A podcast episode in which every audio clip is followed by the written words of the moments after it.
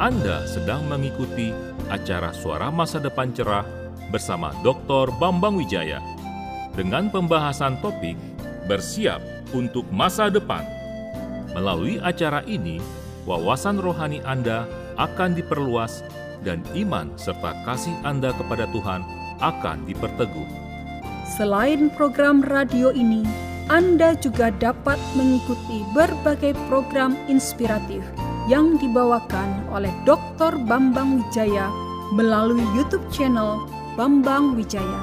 Selamat mendengarkan.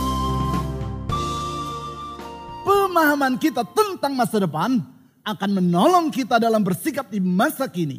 Sehingga akan menentukan kehidupan kita baik di masa sekarang maupun di masa yang akan datang.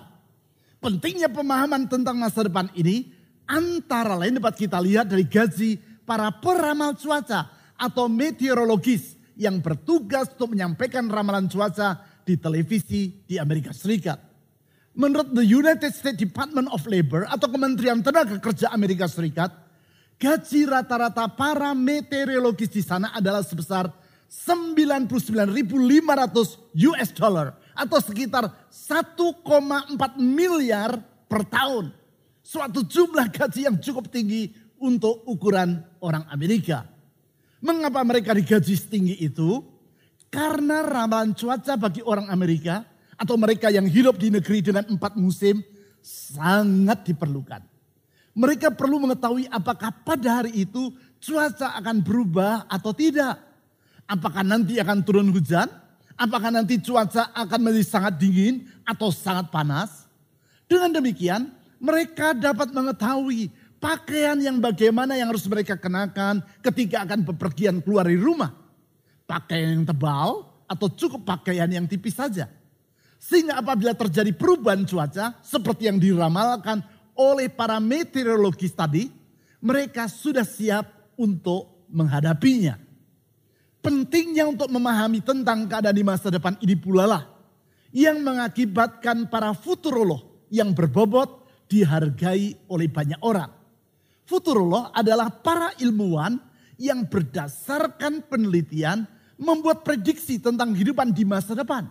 Sebagai contoh, Alvin Toffler, futurolog yang pada tahun 1970-an dalam bukunya The Third Wave atau gelombang ketiga telah memprediksi tentang peranan dari telekomunikasi dan informatika jauh sebelum internet menguasai dunia seperti sekarang. Sebagai akibat, dalam membuat kebijakan, Perdana Menteri Uni Soviet Mikhail Gorbachev maupun Perdana Menteri RRC Chao Jiang sangat memperhatikan pikiran-pikiran Alvin Toffler. Futuro lainnya yang prediksi-prediksinya diperhatikan oleh banyak orang adalah John Naisbitt. Berdasarkan penelitian selama 10 tahun, pada tahun 1982 ia menulis buku Megatrends yang telah diterjemahkan ke dalam berbagai bahasa dan terjual tidak kurang dari 14 juta eksemplar.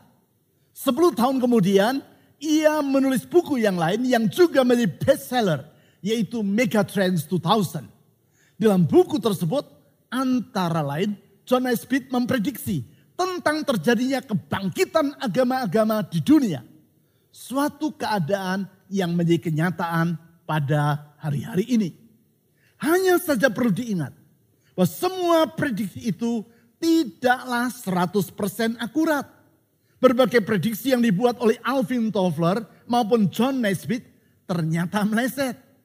Demikian juga, walaupun didukung dengan teknologi dan satelit cuaca yang canggih, ternyata ramalan cuaca di Amerika tetap tidaklah sangat akurat.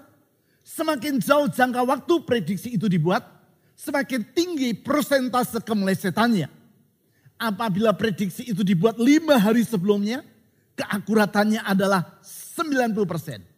Apabila tujuh hari sebelumnya, keakuratannya menjadi 80%. Namun kalau 10 hari sebelumnya, maka akan turun menjadi tinggal 50% saja. Coba bayangkan, dari lima hari menjadi 10 hari. Tingkat keakuratannya merosot dari 90% menjadi 50%. Apalagi kalau ramalan cuaca itu dilakukan berbulan-bulan sebelumnya. Dapat dibayangkan betapa sulitnya untuk membuat prediksi yang akurat. Dari situ kita dapat melihat betapa luar biasanya Alkitab kita. Karena perlu diketahui bahwa lebih dari 20% isi Alkitab adalah ayat-ayat yang bersifat nubuatan. Nubuatan tentang peristiwa di masa depan yang sebagian telah digenapi dengan sangat akurat. Dan sebagian lagi belum digenapi karena nubuatan itu berkaitan dengan hari esok yang masih ada di hadapan kita. Sebagai contoh tentang keakuratan dari nubuatan dalam Alkitab adalah nubuatan tentang kedatangan Yesus Kristus yang pertama kali. Terdapat tidak kurang dari 100 ayat yang beratus-ratus tahun sebelumnya telah menubuatkan peristiwa kedatangan Yesus tersebut. Baik tentang tempat di mana Yesus akan dilahirkan, pribadi yang akan melahirkan dirinya, dan berbagai peristiwa lainnya tentang kehidupan Yesus di dunia. Semuanya telah digenapi secara akurat tanpa satu pun yang meleset. Yang menarik, di antara lebih dari 1800 nubuatan dalam Alkitab, sepertiganya adalah nubuatan tentang kedatangan Yesus yang kedua kali. Dan peristiwa-peristiwa yang berkaitan dengan hal tersebut. Artinya jauh lebih banyak dibandingkan nubuatan tentang kedatangannya yang pertama kali. Yang telah terjadi 2000 tahun yang lampau. Kalau kedatangan Yesus yang pertama kali adalah sangat penting, maka berarti banyaknya nubuatan tentang kedatangannya yang kedua kali tadi menunjukkan bahwa peristiwa datangnya Yesus kembali ke dunia nanti sangat-sangatlah penting. Salah satu nubuatan tentang kedatangan Yesus yang kedua kali itu disampaikan oleh malaikat Tuhan segera sesudah ia naik ke surga. Yaitu yang terjadi 40 hari sesudah kebangkitannya dari kematian. Nubuatan tentang kedatangan Yesus yang kedua kali yang disampaikan oleh malaikat pada hari kenaikannya ke surga tersebut dicatat dalam kisah para rasul pasal 1 ayat 9 sampai 11. Saat itu menurut catatan Lukas, para murid Yesus sedang berkumpul di Bukit Zaitun yang terletak di luar kota Yerusalem. Sementara mereka menatap ke langit, maka dua orang malaikat menampakkan diri kepada para murid tersebut. Dan menyampaikan tentang bagaimana nanti Yesus akan datang kembali ke dunia. Mari kita baca ayat-ayat tersebut. Kisah para Rasul pasal 1 ayat 9 sampai 11. Sesudah ia mengatakan demikian, terangkatlah ia, terangkatlah Yesus disaksikan oleh mereka, oleh para muridnya. Dan awan menutupnya dari pandangan mereka. Ketika mereka sedang menatap ke langit, waktu ia naik itu, tiba-tiba berdirilah dua orang yang berpakaian putih dekat mereka. Dan berkata kepada mereka, Hai orang-orang Galilea, mengapakah kamu berdiri melihat ke langit? Yesus ini yang terangkat ke surga meninggalkan kamu, perhatikan, akan datang kembali dengan cara yang sama seperti kamu melihat dia naik ke surga. Pernyataan malaikat yang disebut sebagai orang yang berpakaian putih ini menegaskan bahwa Yesus akan datang kembali ke dunia. Peristiwa yang sangat penting.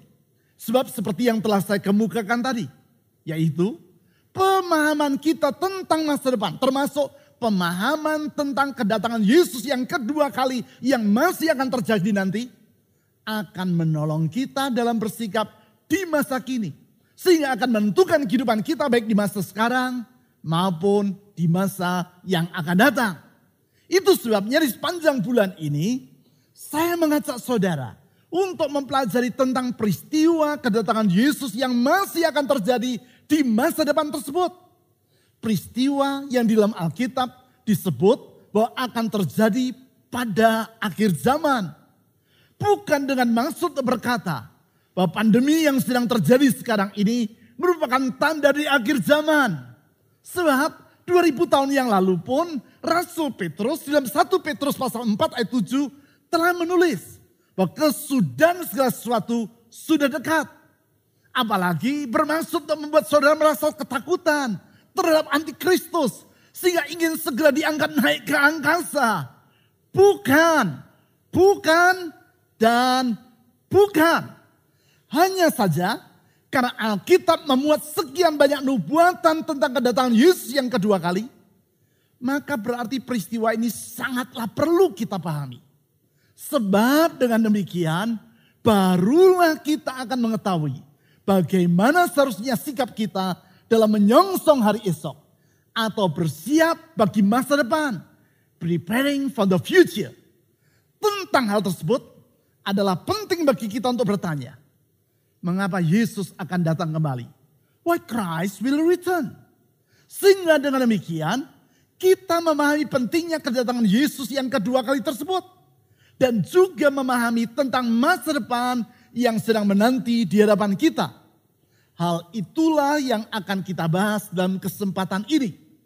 Minggu-minggu yang akan datang secara berturut-turut kita akan menelaah bagaimana Yesus akan datang kembali, kapan ia akan datang kembali, dan bagaimana kita harus bersiap untuk menyongsong peristiwa tersebut. Di dalam Alkitab, kita mendapati berbagai alasan tentang mengapa Yesus akan datang kembali. Karena terbatasnya waktu, saya akan menguraikan tiga alasan saja. Bukan berarti alasan-alasan yang lain tidak penting. Namun ketiga alasan ini secara sekilas juga mencakup alasan-alasan yang lain. Ketiga alasan tersebut adalah yang pertama, Yesus datang kembali untuk menggenapi firman-Nya. Saya ulang, Yesus datang kembali kedua kalinya ke dunia untuk menggenapi firman-Nya. Hal ini adalah karena dalam masa kehidupannya di dunia 2000 tahun yang lampau, berulang kali Tuhan Yesus telah berkata bahwa ia akan datang kembali untuk yang kedua kalinya. Bukan itu saja. Dalam kitab perjanjian lama, peristiwa ini juga telah dinubuatkan secara berulang-ulang. Sehingga apabila Yesus tidak datang untuk yang kedua kalinya sesuai dengan apa yang ia utarakan sendiri. Maupun seperti yang telah dinubuatkan baik dalam perjanjian lama maupun perjanjian baru. Maka Alkitab bukanlah firman Tuhan yang dapat diandalkan. Sedangkan kepada para muridnya di dalam Matius pasal 5 ayat 18 Yesus berkata, bahwa selama belum lenyap langit dan bumi ini, satu iota atau satu titik pun tidak akan ditiadakan dari hukum Taurat atau firman Allah sebelum semuanya terjadi. Dengan kata lain, Yesus menjamin bahwa apa yang tertulis dalam Alkitab, yaitu firman Tuhan, sampai kepada hal yang terkecil pun, pasti akan digenapinya. Kalau hal yang terkecil saja yang diistilahkan oleh Yesus sebagai iota, salah satu huruf yang terkecil dalam abjad Ibrani, tidak akan diabaikannya, apalagi janji-janjinya tentang kedatangannya yang kedua kali nanti. Salah satu janji tersebut adalah yang ia ucapkan ketika ia berdiri di hadapan sidang mahkamah agama di Yerusalem sebelum ia disalibkan. Hal tersebut dicatat dalam Markus pasal 14 ayat 62 sebagai berikut. Markus 14 ayat 62. Jawab Yesus, akulah dia. Dan kamu akan melihat anak manusia duduk di sebelah kanan yang maha kuasa. Dan datang di tengah-tengah awan-awan di langit. Di sini ditulis jawaban yang Yesus berikan kepada imam besar yang sedang mengadili dirinya dan yang bertanya, apakah Yesus adalah benar sang Mesias? Dan Yesus membenarkannya. Namun bukan sebagai Mesias seperti yang dipahami oleh para pemuka agama Yahudi. Yaitu Mesias yang hanyalah seorang manusia biasa yang diurapi oleh Allah untuk membebaskan bangsa Israel dari penjajahan bangsa-bangsa lain. Bukan.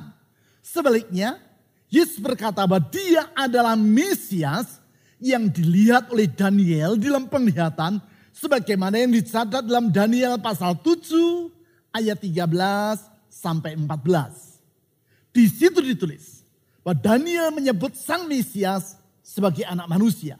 Yaitu pribadi yang ilahi yang akan datang dengan awan-awan dari langit dan akan memerintah sebagai raja atas segala bangsa. Pernyataan Yesus dengan merujuk kepada penglihatan Daniel ini menegaskan janjinya bahwa ia akan datang kembali ke dunia untuk yang kedua kalinya. Kedatangannya yang ia katakan dalam Yohanes pasal 14 ayat 2 sampai 3 untuk membawa para pengikutnya ke tempat di mana ia berada.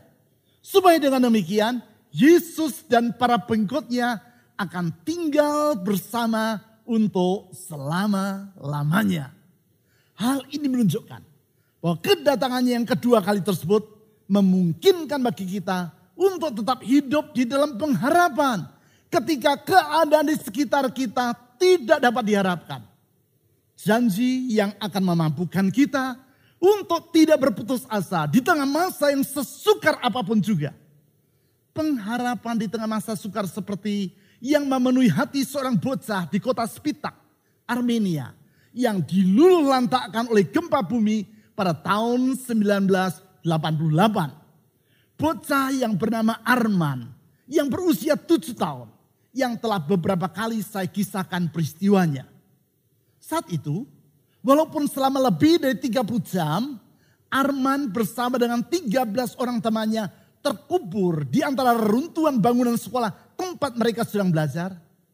Ia tidak menyerah dalam keputusasaan. Karena ia berpegang pada janji yang diucapkan oleh ayahnya. Yaitu bahwa ayahnya tidak akan membiarkan dirinya menghadapi kesukaran seorang diri. Sehingga ketika 38 jam kemudian Samuel, ayah dari Arman, bersama dengan orang-orang yang lain berhasil membongkar runtuhan yang mengubur anak-anak mereka. Arman sambil meluk ayahnya berkata, Papa, saya berkata kepada teman-temanku yang kelaparan dan kehausan, jangan takut. Papaku pasti akan mencari kita. Papaku tidak pernah mengingkari janjinya. Ia telah berjanji, apa pun yang terjadi nak, Papa akan ada di sana untuk menolong dirimu. Janji seperti itulah yang Yesus sudah katakan. Ia tidak akan pernah meninggalkan kita. Ia pasti akan datang kembali. Karena firmannya dapat kita andalkan. Oleh karena itu, apa pun kesukaran yang sedang kita alami, kita dapat berkata, jangan takut, Tuhan tidak akan pernah mengingkari janjinya. Berikutnya, alasan yang kedua tentang kedatangannya kembali adalah untuk mengakhiri kejahatan di dunia. Saya ulang, kedatangannya kembali ke dunia adalah untuk mengakhiri kejahatan di dunia. Karena saat itu ia akan datang kembali sebagai hakim yang berkuasa dan yang akan mengadili iblis dan para pengikutnya. Hal tersebut dicatat dalam Wahyu pasal 19 dan 20. Di dalam Wahyu pasal 20 ayat 10 sampai 12 ditulis seperti demikian. Wahyu pasal 20 ayat 10 sampai 12. Dan iblis yang menyesatkan mereka dilemparkan ke dalam lautan api dan belerang. Yaitu tempat binatang dan nabi palsu itu dan mereka disiksa siang malam sampai selama-lamanya. Ayat 11. Lalu aku melihat suatu tata putih yang besar dan dia yaitu Yesus yang duduk di atasnya. Dari hadapannya lenyaplah bumi dan langit dan tidak ditemukan lagi tempatnya.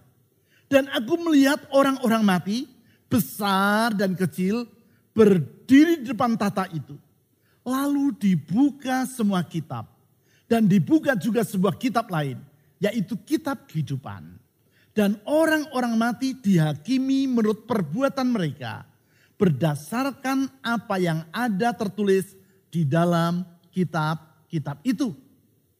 Di ayat-ayat ini tulis bahwa bukan hanya nabi palsu serta antikristus yang di ayat 10 disebut sebagai binatang, akan dilemparkan ke dalam lautan api dan belerang. Tetapi iblis sendiri juga akan ditangkap dan dilemparkan ke tempat hukuman yang kekal itu. Sesudah itu semua orang yang tidak percaya kepada Kristus akan dihadapkan kepada tata pengadilannya. Di situ Yesus akan duduk sebagai sang hakim yang menghakimi. Dan mereka yang tidak percaya kepadanya akan dihukum bersama dengan iblis serta para malaikatnya. Dengan demikian, ia mengakhiri kejahatan di muka bumi ini. Hal tersebut dipertegas di dalam Matius pasal 16 ayat 27, yaitu Sebab anak manusia akan datang dalam kemuliaan Bapaknya, diiringi malaikat-malaikatnya. Pada waktu itu, ia akan membalas setiap orang menurut perbuatannya. Berarti kalau saat ini kita melihat Kejahatan di dunia semakin hari bukannya semakin berkurang, tetapi semakin bertambah. Tidaklah kita perlu berputus asa. Semua itu akan ada akhirnya. Kalau hari-hari kita melihat bahwa orang-orang yang berbuat kejahatan, serta mereka yang bertindak lalim terhadap pengikut Kristus, nampak seperti hidup dengan nyaman. Sedangkan orang yang benar justru hidup menderita. Kita tidak perlu merasa resah. Semua itu akan ada akhirnya. Karena Yesus akan datang kembali ke dunia sebagai sang hakim yang adil. Di saat itu ia akan menegakkan keadilan serta kebenaran dan menghapus kejahatan dari muka bumi. Itulah yang disebut oleh Rasul Paulus di dalam Titus pasal 2 ayat 13 sebagai pengharapan yang penuh bahagia atau the blessed hope. Sebagaimana yang telah saya utarakan tadi pemahaman kita tentang masa depan akan menolong kita untuk bersikap di masa kini. Demikianlah pemahaman kita tentang kedatangan Yesus yang kedua kali nanti. Sebagai sang hakim yang adil. Akan menuntun kita dalam berperilaku di masa sekarang. Karena kita tahu bahwa kita pun harus mempertanggungjawabkan kehidupan kita di hadapannya. Maka kita tidak akan berlaku sembrono terhadap kesempatan dan kepercayaan yang telah ia berikan. Tentu kita ingin pada saat ia datang kembali nanti. Kita mendengar ia berkata kepada kita. Baik sekali perbuatanmu itu, hai hambaku yang baik dan setia. Masuklah dan turutlah dalam kebahagiaan Tuhanmu. Sekarang, alasan yang ketiga tentang mengapa Yesus akan datang kembali.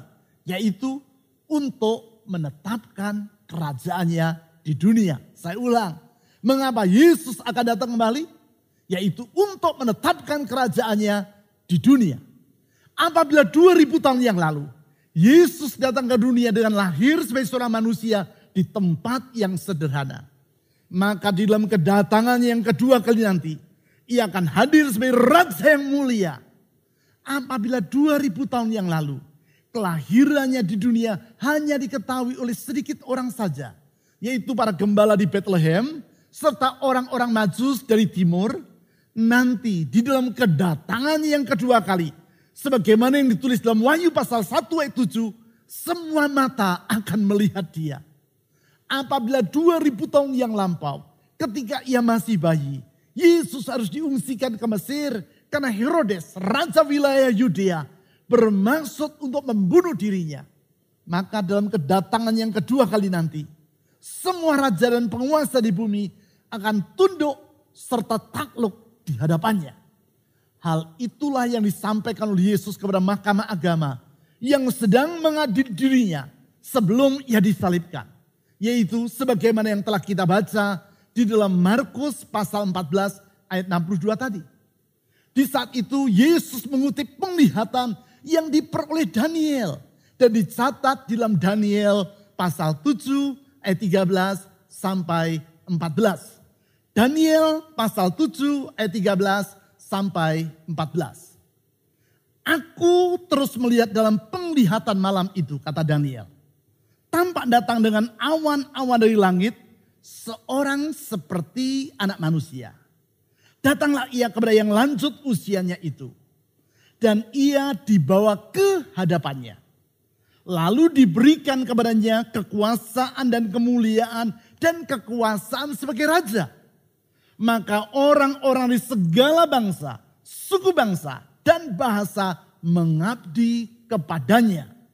Kekuasaannya ialah kekuasaan yang kekal, yang tidak akan lenyap.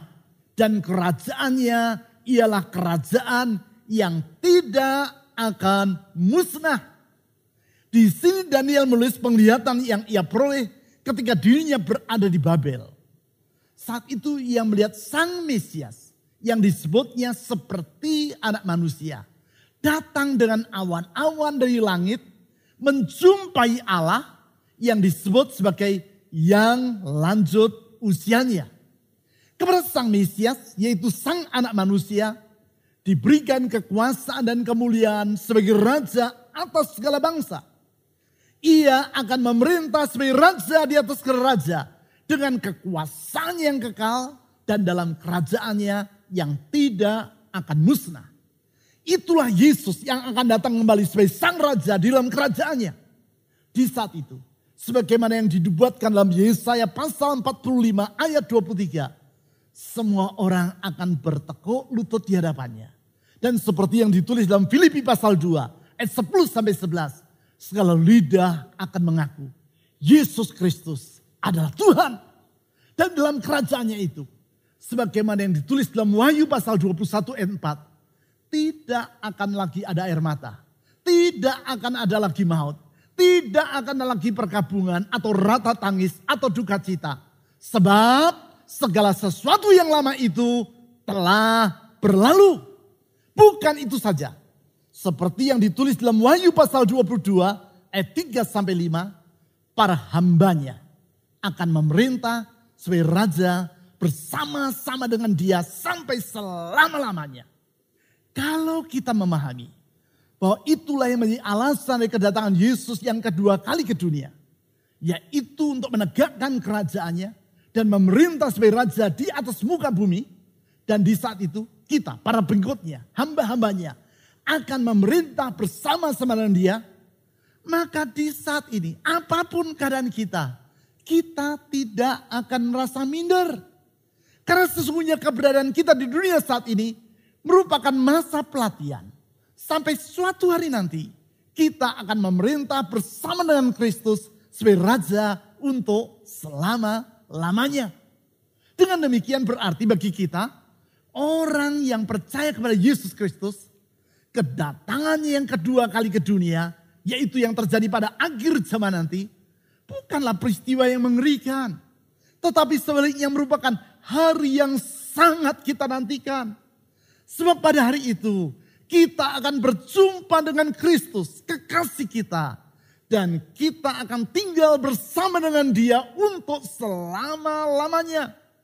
Perjumpaan dengan Kristus yang diistilahkan dalam Alkitab sebagai hari pernikahan anak domba. Mungkinkah bagi seorang pengantin perempuan, hari pernikahannya dipandang sebagai hari yang mengerikan? Tidak mungkin. Kecuali kalau ia menikah dalam perkawinan paksa dengan laki-laki yang tidak dicintainya. Tetapi kalau pengantin laki-laki yang akan menikahi dirinya adalah pribadi yang ia kasihi.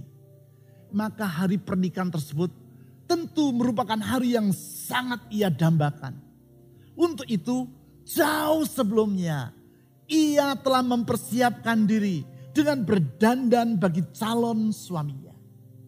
Hal itulah yang sepatutnya menjadi sikap kita sebagai orang-orang yang telah ditebus oleh Yesus Kristus, Sang Anak Domba Allah.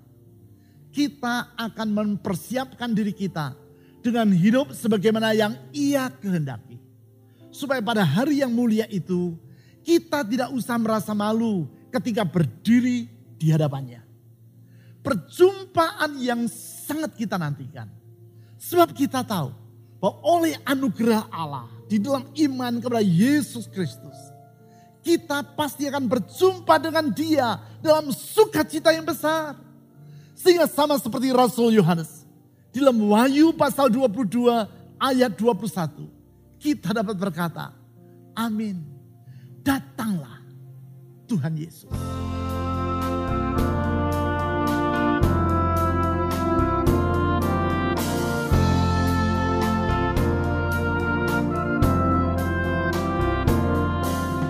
Anda telah mendengarkan acara Suara Masa Depan Cerah dengan pembahasan topik Bersiap untuk Masa Depan. Pekan yang akan datang, Dr. Bambang Wijaya akan melanjutkan topik tersebut pada hari, jam, dan gelombang radio yang sama. Pastikan Anda mengikutinya. Selain program ini, Anda juga dapat mengikuti berbagai program inspiratif yang dibawakan oleh Dr. Bambang Wijaya melalui YouTube channel Bambang Wijaya. Program-program video di dalam kanal YouTube Bambang Wijaya tersebut akan meneguhkan iman Anda. Bila Anda ingin menghubungi Dr. Bambang Wijaya, silahkan Anda menghubunginya melalui WA ke nomor telepon 0811 309 077. Sampai berjumpa pada pekan yang akan datang. Tuhan memberkati.